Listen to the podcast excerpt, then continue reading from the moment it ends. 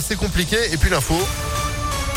Avec vous, Sandrine Ollier, bonjour. Bonjour Phil, bonjour à tous. À la une, les élections législatives, premier tour dans 10 jours, le 12 juin. Depuis le début de la semaine, sur Impact FM, on fait le tour des forces en présence dans les 14 circonscriptions du Rhône.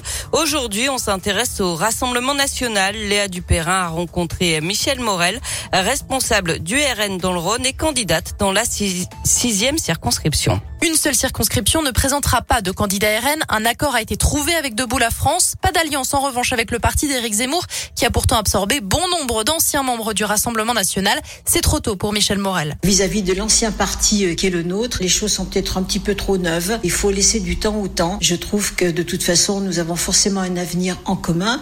Nous sommes des patriotes, nous avons donc le même projet de société, mais il faut laisser les choses se construire euh, véritablement entre nos partis différents. Le RN ne se fait pas d'illusions sur les circonscriptions de Lyon ou même de la métropole où le parti de Marine Le Pen est arrivé en tête quasiment nulle part et mise plutôt sur le nord du département. Sur les territoires comme le Nouveau-Rhône, notamment dans le Beaujolais, nos deux candidats qui se présentent dans la 8e et dans la 9e espèrent effectivement pouvoir emporter l'adhésion finalement des électeurs. En 2017, aucun candidat RN n'avait obtenu de siège dans le Rhône.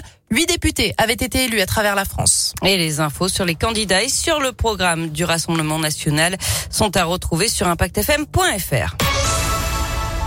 Un geste héroïque dans l'agglomération à Grigny, près de Givors. Une dame de 84 ans a réussi à mettre en fuite un cambrioleur, d'après le progrès. Ça s'est passé dans la nuit de lundi à mardi. Elle est tombée nez à nez avec le malfaiteur vers 23 heures. Ce sont ces hurlements qui ont alerté les voisins qui ont appelé les secours. La police a interpellé le suspect. Il devait être présenté en comparution immédiate. 90 euros par mois, c'est le surcoût que représente l'inflation pour chaque ménage français, selon le calcul de l'association 60 millions de consommateurs, en cause des hausses des prix de l'énergie, du carburant et de l'alimentation. Et pour rappel, l'inflation a dépassé la barre des 5% pour la première fois depuis 40 ans. Hier, Bruno Le Maire, le ministre de l'économie, a annoncé que cette hausse générale des prix devrait continuer plusieurs mois encore, peut-être jusqu'à la fin de l'année prochaine.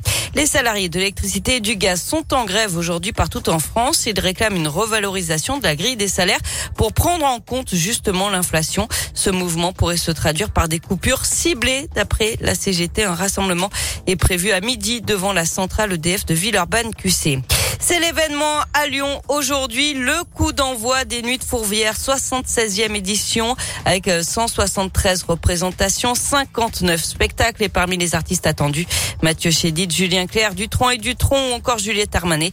C'est jusqu'au 30 juillet. Autre événement aujourd'hui de l'autre côté de la Manche, jubilé de platine de la reine d'Angleterre, 70 ans de règne. La fête va durer 4 jours.